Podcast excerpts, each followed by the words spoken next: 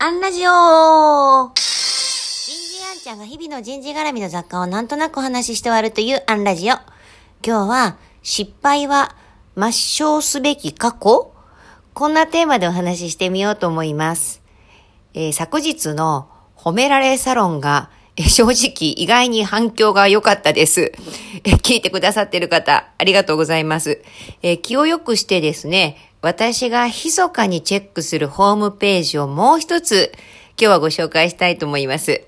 えーそれは、東大名誉教授の畑村陽太郎先生が作られている失敗知識データベース。おそらく Google 先生で検索いただくと、失敗知識データベースですぐ引っかかると思います。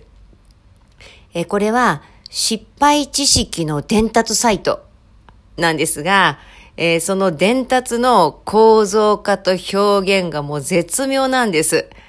あの、ただファクトだけじゃなくて、思いだけじゃなくて、こう、知恵があるんですよね。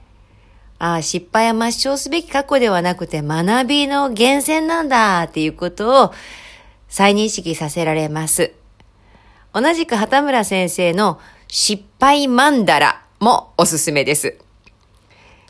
こう失敗事例を使う人が、こう、使いたくなるような内容の提示が行われるように工夫したという畑村先生の言葉はもう感動的です。なんかこう物事が伝わらないという嘆く前に、こう伝える努力も必要だなって思う次第です。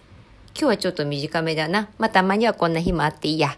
今日はここまで。次回もお楽しみに。